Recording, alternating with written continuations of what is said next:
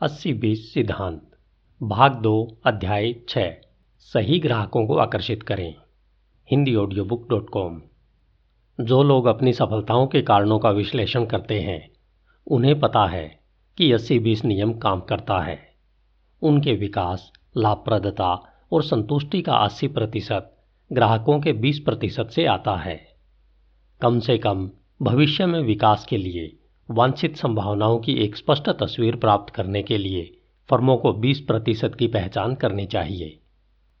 अस्सी बीस सिद्धांत सही प्रकार से सेल्स और मार्केटिंग करने व माल और सेवाओं के उत्पादन और वितरण की पूरी प्रक्रिया सहित किसी भी संगठन की समग्र रणनीति से संबंधित है। हम दिखाएँगे कि अस्सी बीस सिद्धांत का उपयोग कैसे करें। लेकिन सबसे पहले हमारे पास औद्योगिकरण और विपणन के बारे में बहुत से अंडरग्रोथ को दूर करने का दायित्व है। उदाहरण के लिए, अक्सर यह कहा जाता है कि हम एक ऐसी पोस्ट इंडस्ट्रियल दुनिया में रहते हैं, जहाँ फर्में उत्पादन नहीं करती, बल्कि वे ग्राहक केंद्रित मार्केटिंग करती हैं। यह अधूरा सत्य है। इसकी व्याख्या करने के लिए एक छोटा भ्रमण आवश्यक है। शुरुआत में ज़्यादातर कंपनियाँ अपने बाजारों पर केंद्रित थी। उनके पास महत्वपूर्ण ग्राहक कम या बिल्कुल नहीं थे। उस समय एक अलग विपणन विभाग की आवश्यकता भी नहीं थी। फिर भी छोटे व्यवसायों ने यह सुनिश्चित किया कि उनके ग्राहकों की देखभाल सही से हो सके। फिर औद्योगिक क्रांति आई, जिसने बड़े व्यवसाय, विशेषज्ञता और अनंत उत्पादन लाइन बनाई। बड़े व्यापार की प्राकृतिक प्रवृत्ति, कम लागत वाले, बड़े पैमाने पर उत्पादन की आवश्यकताओं के लिए ग्राहक आवश्यकताओं को ध्यान में रखा गया। हेनरी फोर्ड ने कहा कि ग्राहकों को मॉडल टी किसी भी रंग में उपलब्ध हो सकता है। 1950 के दशक के अंत तक हर जगह बड़े व्यापार और ज़्यादा उत्पादन शुरू हो चुका था। परिष्कृत विपणन या व्यापारियों के लिए आज उत्पादन के नेतृत्व वाले दृष्टिकोण की प्राथमिकता पर बदलाव करना आसान है। वास्तव में फोर्डिस दृष्टिकोण स्पष्ट रूप से अपने समय के लिए सही थी। वस्तुओं को सरल बनाने और उनकी लागत कम करने के लिए मिशन उन्हें अधिक आकर्षक बनाते हुए, आज के अमीर उपभोक्ता समाज के लिए नींव है। निम्नतम कारखाने के उत्पादन ने उच्च और उच्च श्रेणियों में उपलब्ध वस्तुओं या एक ज़बरदस्त वाक्यांश सस्ती वस्तुओं को क्रमशः बनाया है। उपभोक्ताओं को पहले बाज़ार से बाहर रखा गया। एक बड़े पैमाने पर बाज़ार के निर्माण ने वह शक्ति भी बनाई जो पहले अस्तित्व में नहीं थी, जिससे कम लागत वाले उत्पादन, उच्च खपत, अधिक रोज़गार उच्च क्रय शक्ति अधिक इकाई मात्रा, कम इकाई लागत, उच्च खपत का एक गुणकारी सर्कल हो गया। इस दौरान देखा गया, हेनरी फोर्ड एक उत्पादन संचालित ट्रोग्लोडाइट नहीं थे। वे एक रचनात्मक प्रतिभाशाली इंसान थे, जिसने सामान्य नागरिकों को सेवा दी थी। 1909 में उन्होंने कहा कि उनका मिशन ऑटोमोबाइल को लोकतांत्रिक बनाना था। उस समय यह लक्ष्य हंसने योग्य था। क्योंकि कारें केवल अमीर लोगों के लिए थी। लेकिन ज़ाहिर है, बड़े पैमाने पर उत्पादित मॉडल टी, जो पहले की कारों की लागत से कम पर प्रदान की गई थी। मास औद्योगिकरण नवाचार ऑटोमोबाइल के साथ नहीं रुका। फ्रिज से सोनी वाकमैन या सीडी रोम तक कई उत्पादों को बाज़ार अनुसंधान के लिए परिणाम स्वरूप कमीशन नहीं किया जा सका। 19वीं शताब्दी में कोई भी फ्रोजन फ़ूड नहीं चाहता था। क्योंकि इसे रखने के लिए कोई फ्रीजर नहीं था। आग के आविष्कार से सभी महान उत्पादन आवश्यकताएँ आसान हो गई और अनेक प्रकार की आवश्यकताओं का उत्पादन शुरू हुआ। वह बाद में उन्होंने अपने बाज़ार बनाए। यह कहना बकवास है कि हम एक प्रो औद्योगिक दुनिया में रहते हैं। सेवाओं को अब उसी तरह औद्योगिकृत किया जा रहा है, जैसे भौतिक उत्पाद तथा कथित औद्योगिक युग में थे। खुदरा बिक्री, कृषि, फूल उत्पादन, भाषा, मनोरंजन, शिक्षण, सफ़ाई, होटल प्रावधान और यहाँ तक कि रेस्तरा की कला भी। ये सभी विशेष रूप से व्यक्तिगत सेवा प्रदाताओं नॉन इंडस्ट्रलाइजेबल और गैर निर्यात के रूप में इस्तेमाल किया जाता था। अब इन सभी क्षेत्रों को तेज़ी से औद्योगिकृत किया जा रहा है और कुछ मामलों में वैश्वीकृत भी। 1960 में मार्केटिंग और 1990 में ग्राहकों की खोज। उत्पाद बनाने, उत्पादन बढ़ाने और लागत कम करने पर ध्यान देने के साथ साथ उत्पादन संचालित दृष्टिकोण की आवश्यकता ने अंततः दृष्टिकोण की अपनी कमियों को उजागर किया। 1960 के दशक की शुरुआत में थियोडोर लेविड जैसे बिज़नेस स्कूल के प्रोफेसरों ने मैनेजरों को मार्केटिंग के नेतृत्व के बारे में बताया। 1960 में उनके महान हार्डवेयर बिज़नेस रिव्यू लेख मार्केटिंग मायोपिया में उद्योग को माल उत्पादक के बजाय ग्राहक संतुष्टि के बारे में बताया। यह नया सुविचार बिजली की तरह संचारित हुआ। ग्राहकों के दिल और दिमाग जीतने के लिए व्यापारिक लोग इस ओर दौड़ पड़े। बिज़नेस स्टडीज़ की एक अपेक्षाकृत नई शाखा, बाज़ार अनुसंधान का विस्तार यह पता लगाने के लिए किया गया कि ग्राहक कौन से नए उत्पाद चाहते थे। मार्केटिंग बिज़नेस स्कूलों में यह एक गर्मागर्म विषय बन गया और मार्केटिंग अधिकारियों ने, सीईओ की नई पीढ़ी के रूप में उत्पादन पृष्ठभूमि से उन्हें हटा दिया। बड़े पैमाने पर बाज़ार उत्पाद और ग्राहक विभाजन बुद्धिमानों के दृष्टिकोण बन गए। हाल ही में 1980 और 1990 के दशक में ग्राहक संतुष्टि, ग्राहक केंद्रीयता, ग्राहक खुशी और ग्राहक जुनून सबसे प्रबुद्ध और और सफल निगमों के लक्षित लक्ष्य बन गए हैं। ग्राहक के नेतृत्व का दृष्टिकोण सही और खतरनाक दोनों है। मार्केटिंग नेतृत्व और ग्राहक केंद्रित होने का बिल्कुल सही अधिकार है। लेकिन इसका खतरनाक और संभावित घातक दुष्परिणाम भी हो सकता है। यदि उत्पाद श्रृंखला को कई नए क्षेत्रों में बढ़ाया गया या ग्राहकों के अनुसार उनके अधिक से अधिक चाहत के हिसाब से हर बार बदलाव किए गए तो इसकी लागत इकाई बढ़ेगी और बिक्री में गिरावट आएगी। अतिरिक्त उत्पाद श्रृंखला के साथ जटिलता की लागत के परिणाम स्वरूप ओवरहेड लागत तेज़ी से बढ़ती है। फैक्ट्री लागत अब इतनी कम है कि उनमें फर्मों के मूल्य का केवल एक छोटा सा हिस्सा शामिल है। आमतौर पर उत्पाद की बिक्री मूल्य के 10 प्रतिशत से भी कम। फर्मों की अधिकांश लागत कारखाने के बाहर है। उत्पाद रेंज बहुत बड़ी है तो ये लागत दंडात्मक हो सकती है। इसी प्रकार बहुत से ग्राहकों का पीछा करने से मार्केटिंग और बिक्री लागतों, उच्च लॉजिस्टिक लागतों में बढ़ोतरी होती है। अस्सी बीस सिद्धांत यहाँ आवश्यक है। यह उत्पादन के नेतृत्व वाले और मार्केटिंग के नेतृत्व वाले दृष्टिकोण का एक संश्लेषण प्रदान करता है, ताकि आप केवल लाभप्रद मार्केटिंग और लाभप्रद ग्राहक केंद्रिता पर ध्यान केंद्रित कर सकें। अस्सी बीस मार्केटिंग सुसमाचार। तीन सुनहरे नियम। पहला, विपणन। मार्केटिंग और पूरी फर्म को मौजूदा उत्पादन लाइन के 20 प्रतिशत में एक शानदार उत्पाद और सेवा प्रदान करने पर ध्यान देना चाहिए। वह छोटा हिस्सा पूरी तरह से लागत वाले मुनाफे का 80 प्रतिशत उत्पन्न करता है। दूसरा, मार्केटिंग और पूरी फर्म को फर्म की बिक्री या मुनाफे का 80 प्रतिशत प्रदान करने वाले 20 प्रतिशत ग्राहकों को बिक्री को हमेशा बढ़ाने और विस्तार करने के लिए असाधारण प्रयास करना चाहिए। तीसरा, मैन्युफैक्चरिंग और मार्केटिंग के बीच कोई वास्तविक संघर्ष नहीं है। यदि आप मार्केटिंग कर रहे हैं तो आप मार्केटिंग में सफल होंगे। ये स्थितियाँ आपकी वर्तमान उत्पाद लाइन के 20 प्रतिशत से अधिक में लागू होने की संभावना नहीं है, और आपको इस 20 प्रतिशत से अपने मुनाफे का 80 प्रतिशत से अधिक प्राप्त करने की संभावना है। और यदि ये शर्तें आपकी लगभग किसी भी उत्पाद लाइन में लागू नहीं होती है तो आपकी एकमात्र आशा इन्वेंशन करना है। इस स्तर पर रचनात्मक मार्केटिंग उत्पाद का नेतृत्व करना चाहिए। आप नए उत्पाद या सेवा के बिना इन्वेंट नहीं कर सकते हैं। कुछ चुनिंदा उत्पादों या बाज़ार खंडों में ही मार्केटिंग करें। एक बार जब आप प्रत्येक उत्पाद से जुड़े ओवरहेड समेत सभी लागतों को ध्यान में रखते हैं तो आपके राजस्व के 20 प्रतिशत के लिए उत्पाद लेखांकन में आपके मुनाफे का 80 प्रतिशत शामिल होने की संभावना है। यह भी अधिक संभावना है कि आपके उत्पादों का 20 प्रतिशत, आपके मुनाफे का 80 प्रतिशत हिस्सा हो। कुछ सही ग्राहकों के लिए ग्राहक केंद्रित बने। कुछ बेहतरीन उत्पादों पर ध्यान केंद्रित करने के साथ साथ कुछ बेहतरीन ग्राहकों पर भी ध्यान केंद्रित करना कम महत्वपूर्ण नहीं है। अपने मूल ग्राहकों को लाग करने के चार कदम। पहला, जब तक आप नहीं जानते कि वे मूल ग्राहक कौन से हैं, तब तक आप 20 प्रतिशत लक्ष्य को लक्षित नहीं कर सकते हैं। उपभोक्ताओं को माल या सेवा बेचने वाली फर्मों को यह जानने की ज़रूरत है कि उनके प्रमुख ग्राहक कौन हैं, या ये वितरण के चैनल भी हो सकते हैं, जिनकी खरीद क्षमता बड़ी व परमानेंट ग्राहक प्रोफ़ाइल हो। दूसरा, आपको उन्हें काफ़ी असाधारण या यहाँ तक कि सम्मानजनक सेवा प्रदान करने की आवश्यकता है। भविष्य की एक सुपर ग्राहक टीम बनाने के लिए परामर्शदाता दान सुलीवान सलाह देते हैं कि आप 20 सुपर खरीद शक्ति वाले ग्राहकों के साथ रिश्तों का निर्माण करें और उन्हें बेहतरीन सेवा के साथ चलाने की तरह कवर करें। उनकी आवश्यकताओं का अनुमान लगाएँ और उनकी सेवा करें। उनके लिए आप एक स्वाट टीम की तरह काम करें। उन्हें प्रचलित उद्योग मानकों के आधार पर आश्चर्यजनक सेवा प्रदान करें।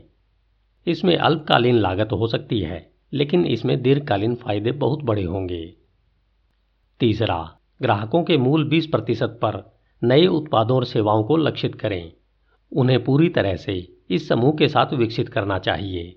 बाज़ार हिस्सेदारी हासिल करने के लिए अपने मौजूदा कोर ग्राहकों को अधिक बेचने के लिए सभी के ऊपर प्रयास करें। यह आमतौर पर बेकार बिक्री कौशल का मामला नहीं है, न ही यह काफ़ी हद तक मौजूदा उत्पादों को बेचने का मामला है। हालाँकि अक्सर खरीदार कार्यक्रम लगभग हमेशा उच्च रिटर्न देते हैं और दोनों छोटे और दीर्घकालीन मुनाफे को बढ़ाते हैं। लेकिन अभी भी यह बहुत महत्वपूर्ण है कि मौजूदा उत्पादों में सुधार या पूरी तरह से नए उत्पादों को विकसित करना।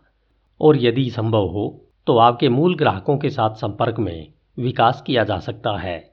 इस समूह के साथ आपके संबंध ज़बरदस्त होने चाहिए। अंत में आपको अपने कोर ग्राहकों को हमेशा के लिए बनाए रखना चाहिए। आपके मूल ग्राहक बैंक में पैसे की तरह होते हैं। यदि उनमें से कोई भी बाहर निकलता है तो आपको इसकी लाभप्रदता भुगतनी होगी। कोर ग्राहकों को अधिक खरीदने के लिए प्रोत्साहित करके असाधारण सेवा अल्पकालीन मुनाफे में भी मदद कर सकती है। लेकिन लाभप्रदता केवल एक स्कोर बोर्ड है, जो व्यवसाय के स्वास्थ्य के बाद के तथ्य को प्रदान करती है। एक स्वस्थ व्यापार का असली उपाय अपने मूल ग्राहकों के साथ अपने संबंधों की ताकत, गहराई और लंबाई में निहित है। ग्राहक वफादारी मूल तथ्य है, जो किसी भी मामले में लाभप्रदता को चलाता है। यदि आप कोर ग्राहकों को खोना शुरू करते हैं तो व्यवसाय अपने पैरों से नीचे से टूटना शुरू हो जाता है। कोर ग्राहकों को वापस पाने के लिए जो भी कठोर कदम उठाए जा सकते हैं, उठाने चाहिए। इसके विपरीत, यदि कोर ग्राहक खुश है तो व्यापार के दीर्घकालीन विस्तार का आश्वासन दिया जा सकता है।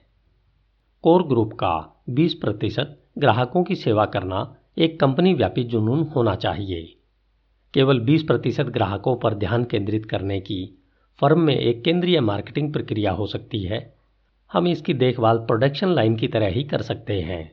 20 प्रतिशत ग्राहकों के लिए आप अपनी नकदी और ऊर्जा खर्च कर सकते हैं, क्योंकि आप जानते हैं कि आपको एक उत्कृष्ट रिटर्न मिलेगा।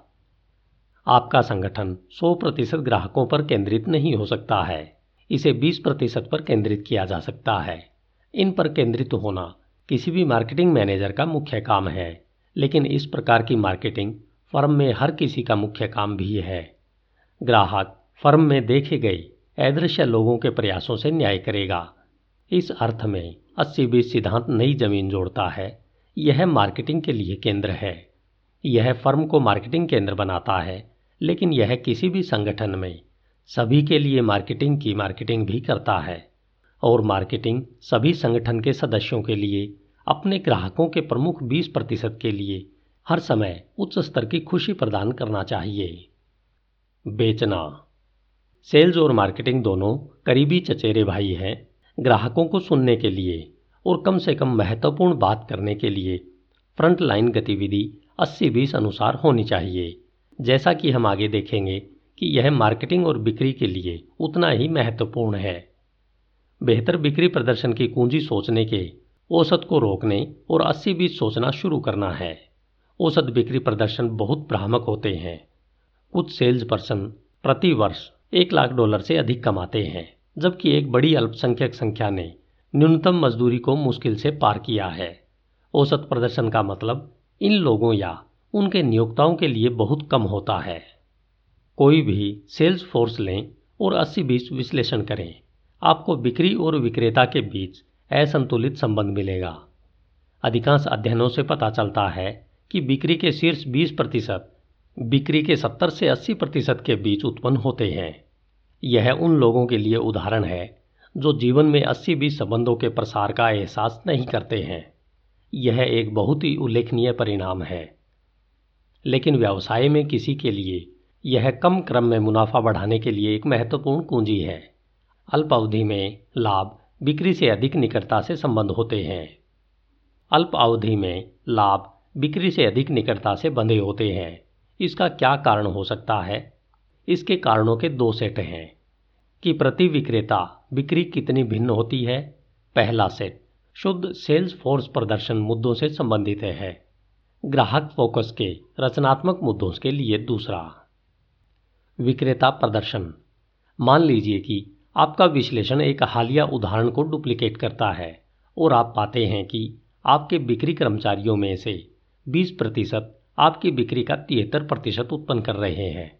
इसके बारे में आपको क्या करना चाहिए? अपने ग्राहकों के करीब रहने के लिए। अगली सबसे अच्छी बात यह है कि आपके शीर्ष विक्रेता के करीब रहना है। उन्हें खुश रखो, यह मुख्य रूप से नकदी के साथ नहीं किया जा सकता है।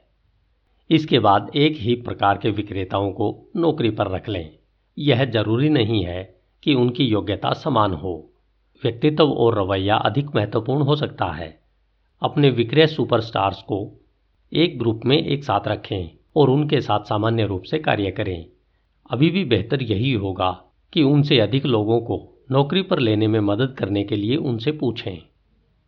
तीसरा, यह पहचानने की कोशिश करें कि शीर्ष विक्रेता लोग सबसे ज़्यादा बेचते हैं। इस दौरान उन्होंने अलग अलग क्या किया है? अस्सी बीस सिद्धांत समय के साथ साथ लोगों के लिए भी लागू होता है। आपके प्रत्येक विक्रेता द्वारा बिक्री का 80 प्रतिशत शायद उनके कार्यकाल के 20 प्रतिशत में उत्पन्न हुआ था। तथा कथित भाग्यशाली लकीरों की पहचान करने की कोशिश करें और यह जानने की कोशिश करें कि यह कैसे हुआ। चौथा, उन सभी तरीकों को अपनाने के लिए सभी को प्राप्त करें जिनमें आउटपुट के इनपुट का उच्चतम अनुपात है। कभी कभी यह विज्ञापन होता है। कभी कभी व्यक्तिगत विक्री यात्राओं कभी कभी मेल शॉर्ट्स पर ध्यान केंद्रित किया जाता है। समय और धन का सबसे अच्छा उपयोग करने के लिए और अधिक करें। आप इसका विश्लेषण करने का निर्णय ले सकते हैं, लेकिन यह देखने के लिए कि शीर्ष विक्रेता लोग अपना समय कैसे व्यतीत करते हैं। पांचवा, एक क्षेत्र से एक सफल टीम को किसी अन्य क्षेत्र से असफल टीम के साथ स्विच करें। इसे एक वास्तविक प्रयोग के रूप में करें। आपको जल्द ही पता चलेगा कि अच्छी टीम संरचनात्मक कठिनाइयों को हरा सकती है, या इसके विपरीत, यदि अच्छी टीम पहले कठिन क्षेत्र में समस्या को तोड़ देती है, लेकिन दूसरी टीम संस्थापक है तो पूर्व टीम से पूछें कि क्या करना है। उत्तर, टीमों को विभाजित करने में झूठ बोल सकता है, ताकि कुछ प्रत्येक क्षेत्र में छोड़े जा सकें। हाल ही में मेरे ग्राहक को अंतर्राष्ट्रीय बिक्री में बहुत ही सफल सफलता मिली, लेकिन घरेलू टीम ने बाज़ार हिस्सेदारी को नष्ट कर दिया। मैंने स्विचिंग टीमों का सुझाव दिया। सीईओ ने निंदा की, क्योंकि निर्यात टीम की भाषा प्रतिभा थी, जो घरेलू बिक्री में बर्बाद हो जाएगी।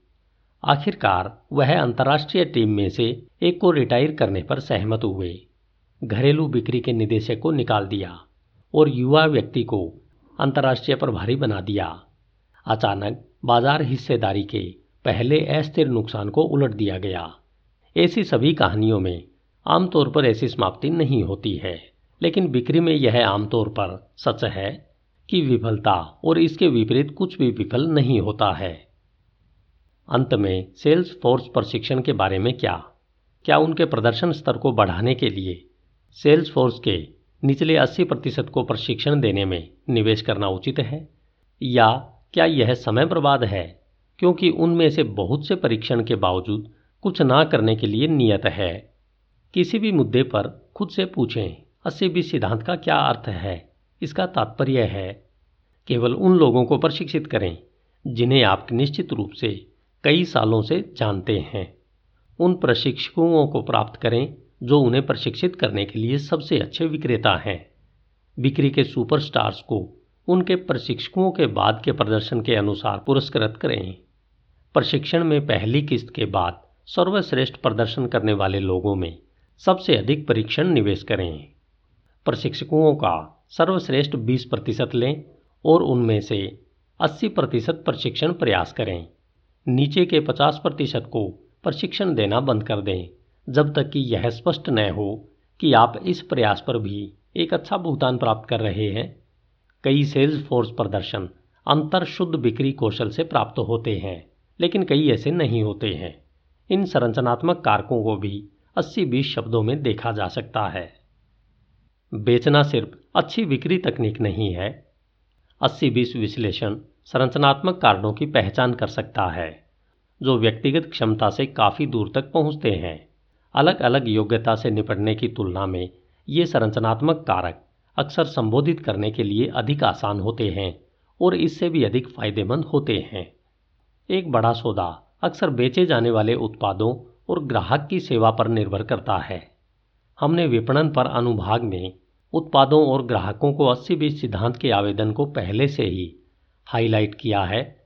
सेल्स फोर्स के प्रभारी लोग इसीलिए चाहिए। 80 प्रतिशत बिक्री उत्पन्न करने वाले उत्पादों के 20 प्रतिशत पर हर विक्रेता के प्रयासों पर ध्यान केंद्रित करें। सुनिश्चित करें कि सबसे अधिक लाभदायक उत्पाद क्रेडिट को चार गुना आकर्षित करते हैं। जो कम लाभदायक उत्पादों के बराबर परिणाम देता है। सबसे अधिक लाभदायक उत्पादों को बेचने के लिए सेल्स फोर्स को पुरस्कृत किया जाना चाहिए, लेकिन कम से कम लाभदायक को नहीं। बिक्री के लोगों को 20 प्रतिशत ग्राहकों पर केंद्रित करें, जो बिक्री का 80 प्रतिशत और 80 प्रतिशत मुनाफा कमाते हैं। बिक्री और मुनाफे से अपने ग्राहकों को रैंक करने के लिए सेल्स फोर्स को सिखाएँ। उन्हें यह बताएँ कि वे अपने 20 प्रतिशत ग्राहकों को सर्वश्रेष्ठ 20 प्रतिशत ग्राहकों पर खर्च करते हैं। भले ही उन्हें कुछ कम महत्वपूर्ण ग्राहकों की उपेक्षा करनी पड़े।